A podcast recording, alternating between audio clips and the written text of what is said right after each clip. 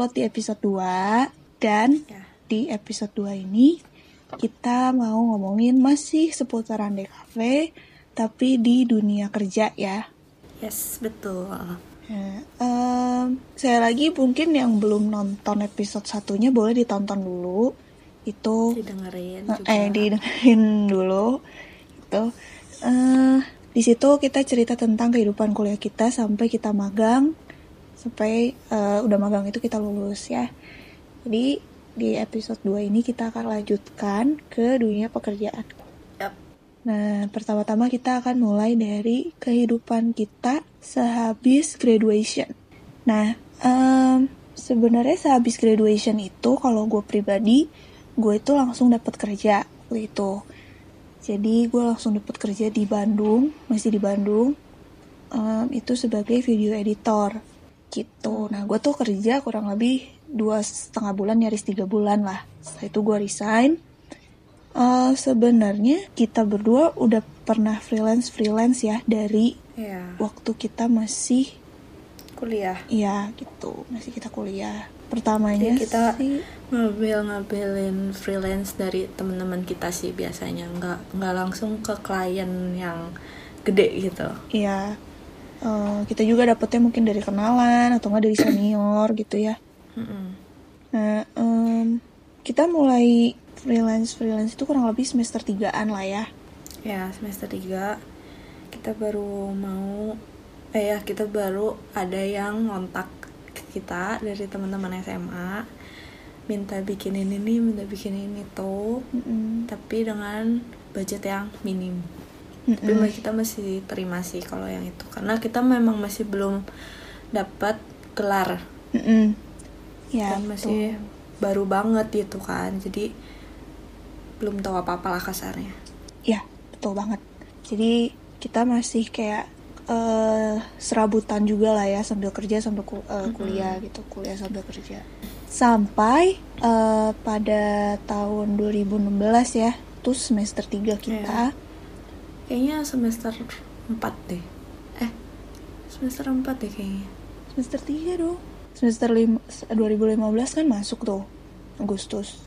Semester 1. iya 2000. iya semester 3 Iya, semester 3. Mhm. Nah, semester ketiga tuh temennya Tere ada yang ngontak untuk mau bikin Ya. boot katanya. Mhm. Nah dari situ dari situ gue gue yang ngajak sih sebenarnya jadi waktu itu ada teman gue minta tolong buat dibikinin boot nah ya kan gue eh, masih ya masa sendiri gitu bikin boot kan kayak nggak mungkin gitu kan. Jadi gue ngajak ngajak eh, teman-teman gue tapi nggak banyak gitu yang gue ajak. Jadi Hmm. kayak cuman tiga eh dua orang. Jadi yang pertama gue ngajak Evelyn yang satunya lagi gue ngajak satu lagi teman gue ada ya gitu dan mereka akhirnya mau gitu buat eh, bikin boot ini dari mulai konsep sampai ke eksekusi kita yang bikin sendiri iya gitu. dan dari situ di tengah-tengah pekerja eh di tengah-tengah proses pengerjaan boot ini Mm-mm. kita tuh kepikir udah eh udah aja lah kita bikin brand sendiri gitu jadi kita buatlah kayak usaha bertiga gitu Ya biar nanti ke depannya mungkin siapa tahu ada yang masih butuh jadi bisa ngontak langsung ke kita ya gitu dan akhirnya sampai sekarang masih berlanjut ya. Waktu itu sebenarnya kita cuma kepikirnya kayak kayaknya oke juga kalau kita punya brand sendiri gitu ya. Dan siapa Uh-uh. tahu bisa langgeng gitu kan. ya Buat yang penasaran brandnya apa, itu nama brand kita adalah Aleatoria. Hmm. Ya, jadi kalau misalkan penasaran, apa itu boleh dicek Instagramnya. ya, boleh dicari Aleatoria Design. Itu di situ juga kita bisa ada beberapa service atau jasa lain yang kita tawarkan ya. Selain bikin Mm-mm. boot kayak gitu. Eh, sebenarnya terbentuknya Aleatoria ini memang bisa dibilang mendadak ya. Maksudnya em, ya bisa Kita- bilang gitu sih. Ya kita nggak ada nggak ada rencana untuk sampai bikin brand gitu loh. Awalnya kita pikir kayak ya. Ya udahlah project satuan aja. Udah gitu kita eh, bubar gitu. Kalau misalnya dibutuhkan lagi ya mungkin kita kumpul lagi gitu. Tapi nggak awalnya kita nggak kepikir untuk bikin brand gitu kan. Nah buat yang mungkin pengen tahu juga kenapa namanya susah gitu ya karena kita juga sempat dapat kayak orang-orang kenapa apa sih namanya apa sih namanya? gitu. Itu sebenarnya berasal dari bahasa apa ya gue lupa Swed Swedish atau apa gitu. Aleatoria itu artinya random gitu. Jadi Hmm. eh, emang kita bertiga tuh serandom itu waktu itu hingga akhirnya udah nggak tahu mau cari nama brand apa udahlah kita cari random di kata-kata lain itu apa jadilah Iya. aleatoria gitu nah ini aleatoria ini sebenarnya kita masih sampai sekarang ya masih jalan. Iya. walaupun memang kalau misalkan yang bikin boot dan segala macam itu ya untuk tahun ini bisa dibilang kurang lah ya karena kan Mm-mm. pandemik juga. Terus kondisinya memang nggak memungkinkan juga gitu untuk adanya em, event-event. Eh, itu tadi aleatoria. Kita juga ada jasa dan produk lain di aleatoria. Yang penasaran boleh cek instagramnya kita sedikit promo ya Eh, dan kita juga kayaknya mau launch- launching ya Ya, Launching nanti produk kita baru. juga bakal ada launching produk baru. Jadi kalau misalkan kalian mau tahu, penasaran, boleh dicek di Instagram kita masing-masing atau ke Instagramnya Aleatoria Design langsung. Gitu. semoga ya ini bisnis kecil-kecilan lah ya Ya, kita juga nggak nyangka sih sebenarnya bakal sampai sepanjang ini gitu kan. ya Tapi ya bersyukurnya sampai sekarang masih. Terus ya bareng sama temen kita satu lagi juga masih bertiga ya. Ini walaupun podcastnya berdua, tetap kita bisnisnya masih bertiga kok. Tuh ya. ya semoga nanti ke depannya bisa gede ya Ya, amin. Amin. amin Amin. Oke, itu tadi tentang aleatoria atau bisnis kecil-kecilannya kita. Eh, bergeraknya juga di bidang desain juga. Selanjutnya kita mau ngomongin tentang pekerjaan kita sekarang. Khususnya Ya. ini mungkin lebih ke arah Tere mungkin ya. Eh, Tere coba ceritakan tentang pekerjaanmu. oke Oke, jadi kalau tadi kan tadi Evelyn udah ngomong abis graduation dia langsung dapat kerja.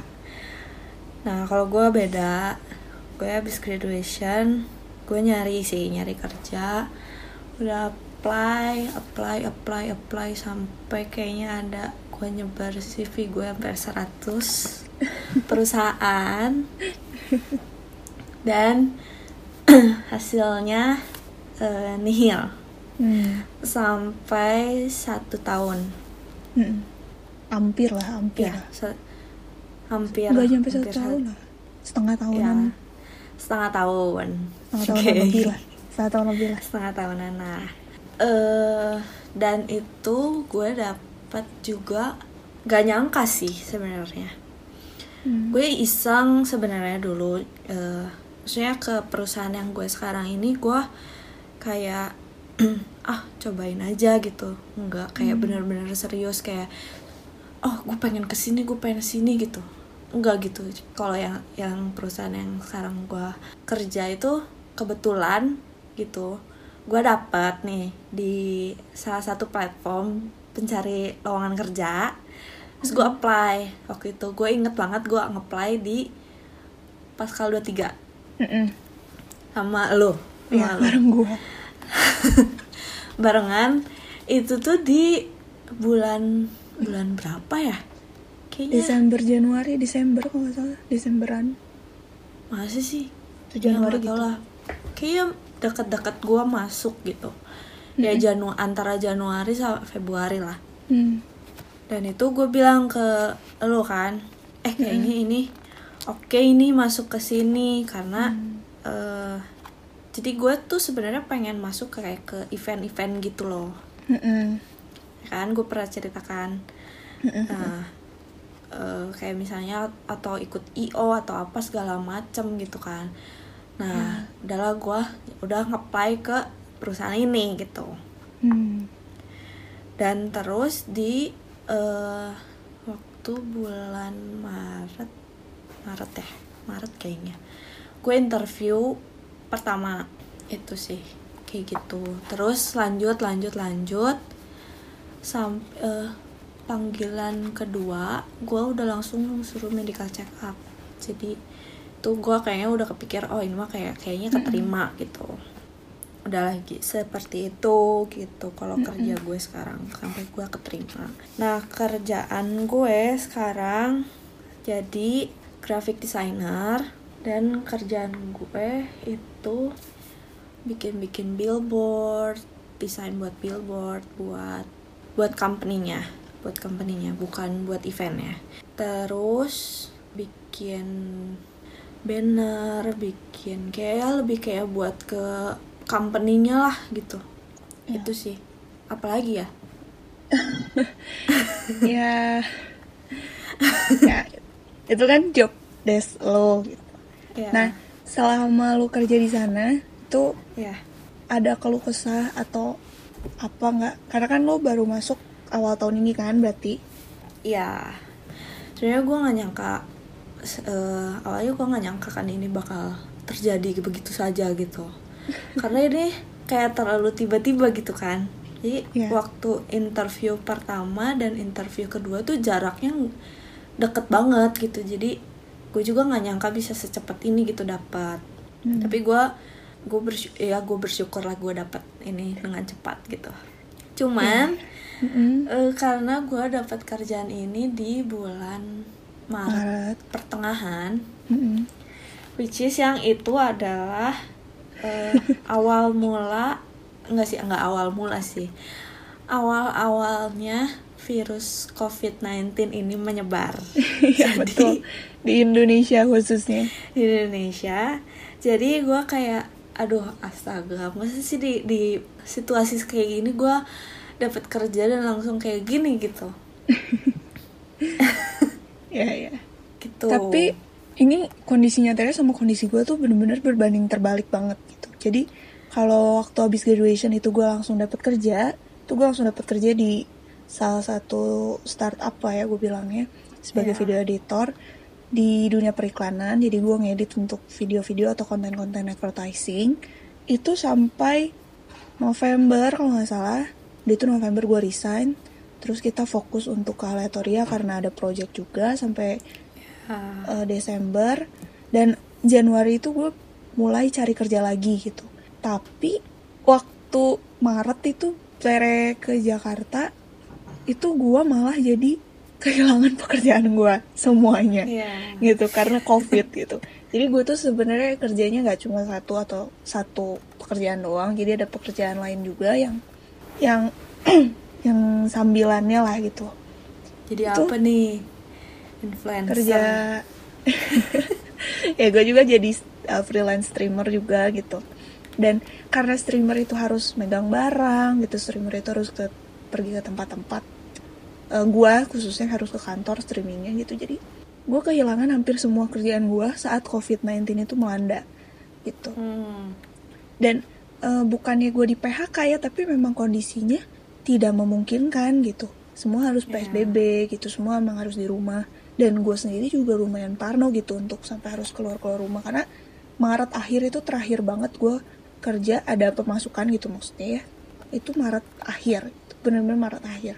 Dan April itu memang lagi parah-parahnya di Indonesia gitu kan COVID-19 Iya. ini lagi naik-naiknya. Gitu dan di situ gue pikir kayak ah maybe sebulan dua bulan it's okay gitu ya sampai Mei. Gue pikir kayak it's okay. Dan gue juga masih ada kontak sama bos gue gitu kan. Dia juga bilang kayak eh, gue pengen cepet-cepet balik lagi nih gitu. Karena memang hmm, eh, perusahaan-perusahaan juga memang sebenarnya pengennya bergerak lebih not apa bergerak normal lebih cepat gitu kan. Ya. Cuma ya siapa sangka gitu sampai sekarang ini bulan Juli covid ini masih jalan-jalan aja ya di Indonesia. Iya masih berkeliaran aja dia. Emaknya nggak nyariin apa? Aduh udah kesel banget.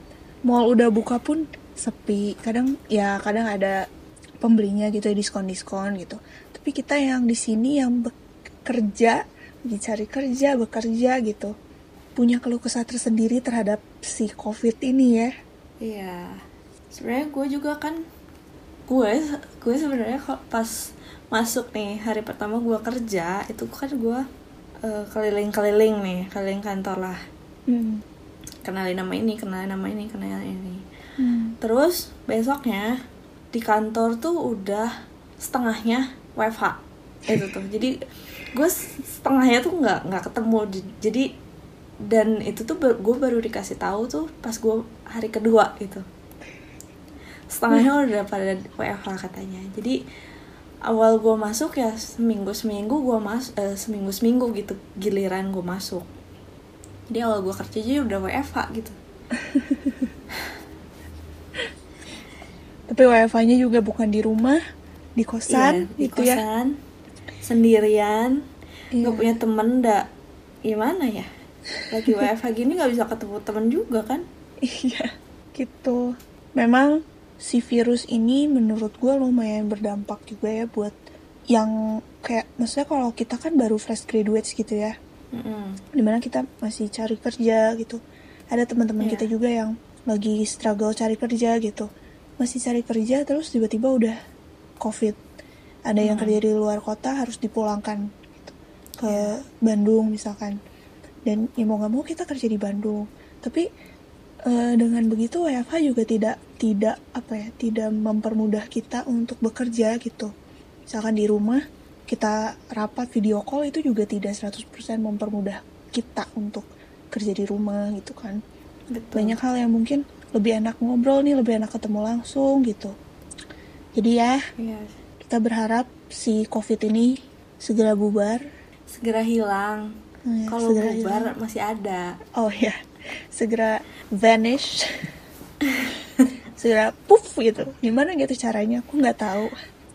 Harapannya ke depannya apa ini? Harapannya karena kan kita sekarang udah posisinya kerja. Gue juga masih kerja sebenarnya gue masih freelance juga. Masih ada kerjaan-kerjaan juga walaupun nggak sesibuk dulu terus nggak nggak banyak gitu. Juga masih ada kerjaan juga cuman apa harapan kita nih masing-masing ke depannya soal pekerjaan kita sebagai seorang desainer komunikasi visual? Gue dulu. Oh, gue dulu.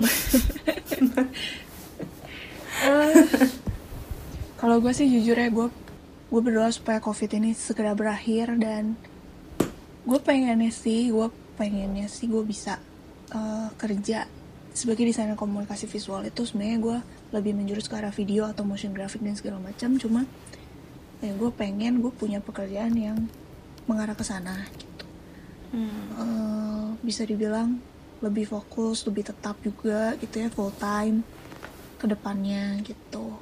Walaupun nggak gue tidak menutup kemungkinan gue bekerja di spesifikasi kerja yang lain gitu. Misalkan ya sebagai um, social media manager atau social media konten kreator gitu. Karena sekarang-sekarang juga di rumah gue sedang mengisi otak gue dengan pengetahuan-pengetahuan seputar um, social media gitu atau misalkan digital advertising gitu. Karena gue yakin sih di masa covid ini justru yang lagi berkembang yang kayak gitu gitu. Jadi berharap ke depannya mungkin gue bisa memperbaiki karir gue. Bukan memperbaiki ya kesannya kayak sekarang jelek banget gitu. Enggak tapi kayak gue berharap ke depannya karir gue sebagai seorang desain komunikasi visual ini bisa menjadi lebih baik lah gitu. Biar gue kuliah 4 tahun tuh nggak nggak nggak kepake banget gitu kalau lo apa harapan lo kalau harapan kerjaan? gue semoga gue bisa tidak dipulangkan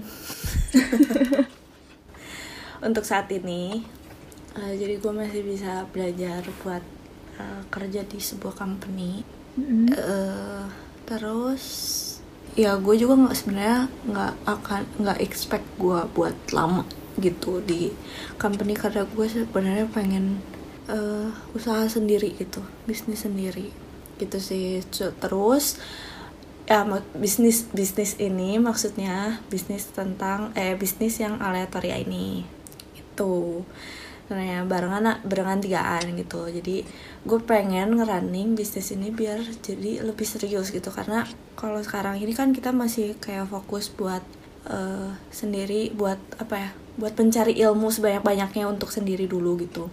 Ya betul, Hmm, jadi belum terlalu fokus lah ke sananya cuman yang gue pengenin tuh yaitu bisnis ini tuh biar bisa maju itu gimana caranya Hmm, hmm. gimana ya gue ngomongnya ya ya Eh, jadi kita sama-sama pengen eh kita sama-sama pengen membesarkan si aleatoria ini gitulah ya ya gitu. Cuma memang itulah. sekarang posisinya kondisinya lagi kayak gini juga, terus posisinya Hmm. kita kita eh, masing-masing memang lagi kerja sendiri-sendiri gitu. Teman kita juga memang masih kerja juga gitu dia punya kerjaan lain selain ini gitu. Jadi memang masih sibuk sendiri-sendiri ya. dan ya kita nggak menyalahkan satu sama lain gitu ya. Kita memang Iya. merasa bahwa oh kerja di umur segini tuh masih oke dan kita bisa mencari ilmu sebanyak-banyaknya. Eh, Iya. bisa belajar banyak hal juga sebelum nanti kita bisa terapkan ilmu itu juga ke bisnis kita ini gitu. Ya sambil kita juga ngerunning ska- dari sekarang sih sebenarnya. Mm-mm. jadi kita eh, explore dulu lah sendiri-sendiri sekarang. Nanti kalau misalnya udah siap baru kita fokus ke sana. Ya. Tuh begitu memang. Sekarang kan umur kita 23 tahun nih. Nah, lo ada rencana kerja sampai umur berapa? Atau misalnya kan lo ada target kerja di perusahaan lo ini sampai berapa tahun atau eh, ada rencana kerja ke depannya tuh berapa lama gitu. Target gitu. Ada nggak? sejujurnya nggak ada sih Hmm. sejujurnya ya Eh, karena gue mikir karena kita nggak tahu ke depannya Mm-mm.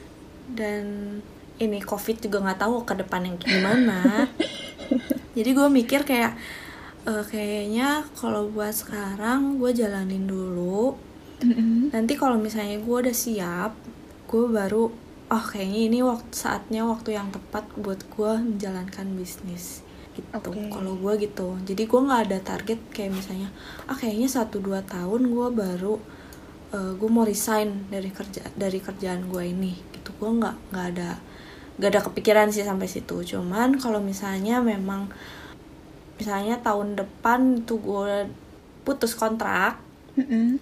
ya udah gitu gue juga gak bisa ngapa-ngapain gitu kan Hmm. Jadi Iya, mungkin memang itu saatnya eh gue mulai fokus ke bisnis gue ini gitu Jadi masih terbuka lah ya dengan semua kemungkinan. ya Memang sih. jalan Tuhan aja Iya ya. Memang sih sebenarnya di di COVID ini semua pekerjaan apalagi lu yang mungkin masuknya memang lagi di masa-masa COVID, memang Hmm. Mungkin sistem kerja yang seharusnya ada di kantor lu itu belum bisa 100% lu rasakan. Gitu karena Mm-mm. lu masuk ya tiba-tiba udah WFH gitu lu masuk terus tiba-tiba iya sistemnya udah gini, sistemnya udah gitu gitu. Padahal mungkin seharusnya sistemnya nggak kayak gitu gitu. Eh, mungkin ini juga terjadi sama teman-teman kita di luar sana, teman-teman pendengar juga mungkin yang yang merasakan kerja di baru mulai kerja di pertengahan covid ini. Dan mungkin kayaknya angkatan kita lumayan banyak ya karena kita memang baru lulus 2019 kemarin baru masuk ke dunia kerja itu ya bisa dibilang akhir-akhir kema- akhir-akhir 2019 kemarin terus awal tahun juga ada yang baru masuk kerja gitu. Jadi ya banyak struggle-nya lah. Gitu. kalau kemarin kita cerita tentang struggle di tengah-tengah dunia kuliah ya kita percaya yang lagi kerja juga. Gitu sekarang lagi struggle gitu. Terus kalau dari lu nih ya karena kan ini aleator ini sebenarnya platform kita bertiga sama teman kita. Hmm. lu punya ide apa sih ke depannya sama tentang aleator ini? Karena kan eh, tadi lu bilang memang ke depannya kita pengen fokus di aleatoria gitu. Lu ada ide apa sih untuk mengembangkan aleator ini? Atau misalkan lu punya gambaran apa sih aleator ini bakal berkembang ke arah mana gitu? Eh, apa ya mungkin kalau buat sekarang gue pengen ngembangin ke lebih ke produknya. Hmm. itu sih kalau gue pribadi sekarang pengen lebih ngembangin ke produknya. Karena buat sekarang kayaknya eh, oke gitu buat ngembangin ke produk. Nah buat yang eh, desain Hmm. itu sebenarnya kayak kita harus nyari klien kan Mm-mm. kayaknya kalau itu perlu lebih mencari lagi cara untuk cara caranya gitu. Jadi kalau gue pribadi lebih pengen ngembangin ke produknya sih. Oke. Karena itu menurut gue itu lebih mungkin itu lebih mudah. Mm-mm. ya. Cuman mungkin hasilnya nggak akan kerasa. Iya betul. Gitu. Karena kan kita juga perlu modal segala macam kalau buat produk. Cuman kalau buat desain sama buat itu nggak sih terutama kalau desain itu kita kayak nggak perlu modal gitu. Ya sebenarnya perlu sih cuman modalnya ya mungkin lebih ke laptop gitu kan. Mm-mm. yang Itu di mana sih, kita lebih udah kayak punya ke- gitu. Mm-mm, lebih kayak ke propertinya gitu. Ya. Itu sih. Kalau lu gimana? Memang benar sih, maksudnya sekarang juga kan kita lagi dalam tahap developing produk kan. Mm-mm. Karena kita udah sempet mencoba juga kan untuk kayak mempromosikan service kita yang lain gitu, maksudnya selain produk gitu. Mm-mm. Entah itu booth, entah itu ke lebih ke arah desain gitu. Mm-mm. Dan memang yang namanya cari klien, yang ca- yang namanya kita nge-engage sama klien gitu, itu perlu ilmu yang menurut gue nggak bisa dipelajari di DKV sih, nggak bisa pelajari kita waktu kuliah gitu. iya benar Butuh pengalaman juga gitu, Hmm. butuh relasi yang baik sama orang gitu. Jujur ya kalau misalnya lu tanya ke gue aleator, ya, gambaran ke depan aleator ya, gue eh, sama sekali nggak bisa mem apa ya Memprediksi. mengcapture eh, memprediksi kalau ke depannya kita bakal lebih ke arah mana gitu karena kan kita memang masih Ya. bercabang gitu kan sekarang ya betul tiga tiga ti- tiga bidang yang sekarang kita pegang tuh benar-benar masih kita pegang 100% gitu semuanya. Mm-mm. rata gitu. Nggak ada yang kita lebih to- lebih menonjol di mana gitu lebih menonjol di mana gitu. Kayak mungkin kalau untuk saat misalnya untuk saat ini belum lah ya. Cuma mungkin nanti seiring berjalannya waktu mungkin kita bakal nemu gitu. Itu Ya. sih. ya betul betul betul. Berharap semoga tahun depan menjadi tahun yang lebih baik khususnya Amin. buat aleator ya juga biar jadi lebih baik juga. Tuh. Eh selingan deh nih. Oh iya ya gue pengen nanya. Apa? Kalau lu prefer kerja mencari pengalaman Mm. pengen di Bandung atau di Jakarta?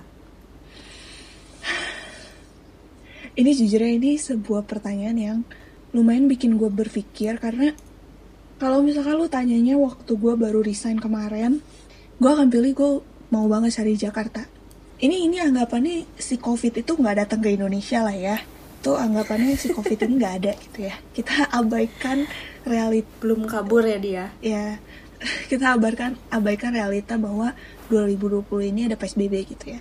Jadi kalau misalkan lu tanya itu waktu gua masih pertama kali resign, mungkin gua akan coba cari ke Jakarta. Mungkin ya. Walaupun gue masih punya pekerjaan lain yang di Bandung.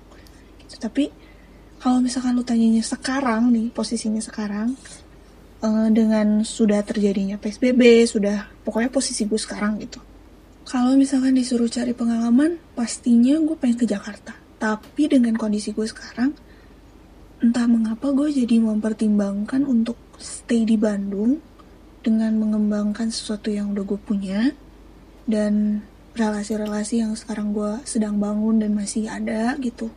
Lebih berharap gue bisa stay di sini dengan base yang udah ada gitu. Mungkin orang-orang berpikir kayak kalau nggak berani keluar dari zona nyaman lo atau misalkan kalau kayak tetap pengen di Bandung atau apa tapi Mm. eh, setelah gue melihat apa yang gue punya sekarang gue merasa pandangan gue jadi lebih realistis gitu loh mungkin dulu waktu gue resign gitu gue masih punya pandangan atau masih punya sudut pandang sebagai seseorang yang gue pengen bisa bermimpi kerja di perusahaan ini gitu. Gue pengen gue masih punya mimpi untuk kerja di perusahaan ini gitu. Kalau sekarang karena gue udah pernah bekerja juga gue udah membangun apa yang gue punya sekarang gitu. Jadi gue merasa kayak kayaknya stay di Bandung better gitu untuk sekarang gitu. Gue nggak tahu sih kalau memang nanti tiba-tiba kondisinya berubah lagi gitu sesuatu akan mungkin jadi lebih baik atau jadi berkembang gimana mungkin keputusan gue akan berubah lagi gitu. Tapi kalau sekarang mungkin gue akan ada di Bandung. Kalau lu? Bingung. Dia yang nanya dia yang bingung. Jawab.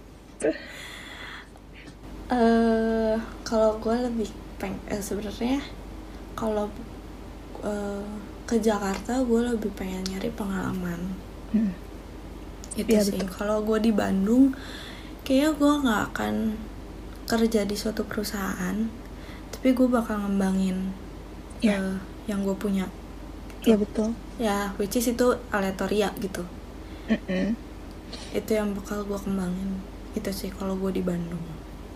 Jadi kalau pengalaman memang pengalaman sih nggak bisa bohong ya. Orang-orang yang teman-teman kita yang mungkin kerja di Jakarta begitu misalkan balik dan ngobrol sama kita ya memang pengalamannya beda gitu. Apa yang mereka dapat, experience yang mereka dapat itu memang beda sama kita yang kerja di Bandung, sama kita Hmm. yang mungkin menetap di Bandung dengan entah itu bisnis pribadi atau memang kita kerja di sebuah startup di Bandung gitu. Experience-nya beda. Padahal mungkin orang bilang kayak Bandung Jakarta nggak terlalu beda sama-sama kota besar atau apa tapi kayak buat kita yang Beda tinggal di. Bandung buat Beda mereka yang tinggal di Jakarta itu pasti beda banget gitu kerasa banget kayak di Bandung tuh beneran deh kayak gue kalau di Bandung tuh gue nggak bisa disuruh WFH gitu. Gue akan tidur dan gue akan bener-bener kayak lo tau gak sih Bandung tuh kayak feels like home and it's, Iya. it is my home gitu. Jadi bukan tempat buat kerja sih kata gue kalau di Bandung itu kayak tempat buat istirahat tempat buat kayak wisata ya? Mm-mm, di tempat buat wisata gitu loh. Gue sebagai orang Bandungnya pun mengaku itu gitu. Iya sih kerasa sih tapi kalau lo di sini kayak eh, apa ya lo apa apa harus sendiri. Karena mungkin memang eh, kita mungkin kan tinggal di Bandung gitu dan kita nggak punya keluarga yang ada tinggal di Jakarta gitu. Jadi Mm. kayak lo ngekos sendiri jadi lo ya lo harus cari kegiatan yang baru gitu. Hmm.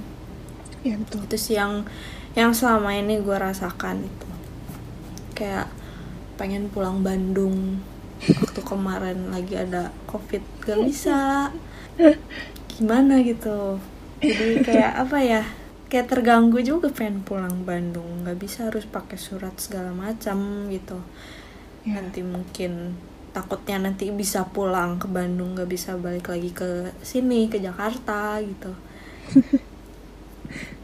Memang kondisi sekarang ini menyusahkan hampir setiap orang. Ya Mm. mau Iya. mereka yang kerja di perusahaan mau mereka yang punya bisnis mau mereka yang kuliah sekolah semua semua dirugikan. Ya dan memang gitu sih. Di kondisi yang kayak gini memang semua juga lagi susah ya karena ya kita juga baru ya kita tuh fresh graduates gitu. Jadi kita iya. harusnya kita dapat kerja di mana kita baru masuk dunia kerja udah langsung ditamparin sama yang kayak gini-gini gitu iya yang dan Iya. yang gue takutin tuh itu loh. Di tempat kerja gue yang sekarang tuh udah pada di cut oke. Meskipun kontraknya belum habis jadi gue juga merasa aduh apakah gue nanti bakal di cut atau gimana? Juga gue masih masih belum tahu sih. Ya itu sih yang yang gue takutin itu sebenarnya. Ya dan mungkin itu menjadi ketakutan teman-teman kita yang lain juga ya yang mungkin Mm-mm. Sekarang kondisinya juga lagi kerja di perusahaan gitu. Karena memang si covid ini tiada akhir gitu. Kita nggak tahu ini bakal berakhir kapan gitu. dan Ya, perusahaan memang pun seharusnya ya, mungkin memang seharusnya nanti ke depannya ya kita living with covid gitu. Ya bisa jadi. Bisa jadi sih. Hmm, kayak ya kayak virus-virus yang lain aja gitu. Kayak cacar. Hmm. makanya mungkin awalnya juga perusahaan nggak mau gitu ya sampai ngekat orang atau misalnya Mm-mm. ya mereka pasti masih butuh apa ya sumber daya manusia juga gitu. Iya. Cuma ya memang karena kondisinya seperti ini dan tidak memungkinkan, semua juga jadi bayang-bayang, semua juga jadi abu-abu gitu, nggak ada yang pasti. nggak ada yang pasti Mm-mm. Gitu. Jadi ya intinya lewat pembincang perbincangan kita hari ini, selain kita mau sharing tentang kerjaan kita, selain kita mau sharing tentang ya perjalanan kita di dunia pekerjaan yang baru ini ya kita masih teri banget. Mungkin yang dengerin udah ada yang lebih senior juga.